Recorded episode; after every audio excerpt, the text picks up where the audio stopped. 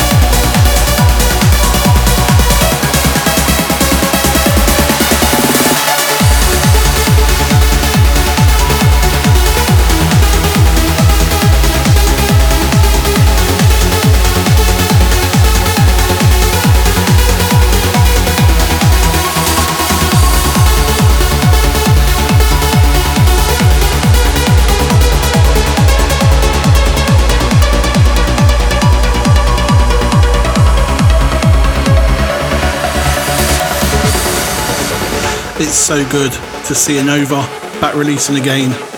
You've just heard Angelic, and this is the last track for this week's show. Thank you all for tuning in. Don't forget to share with your friends, write in the comments, as I love to hear what you think to the tracks that I play each week. And as always, I'll see you again, same time, next week. You're listening to the Sounds of Uplift with Steve Allen.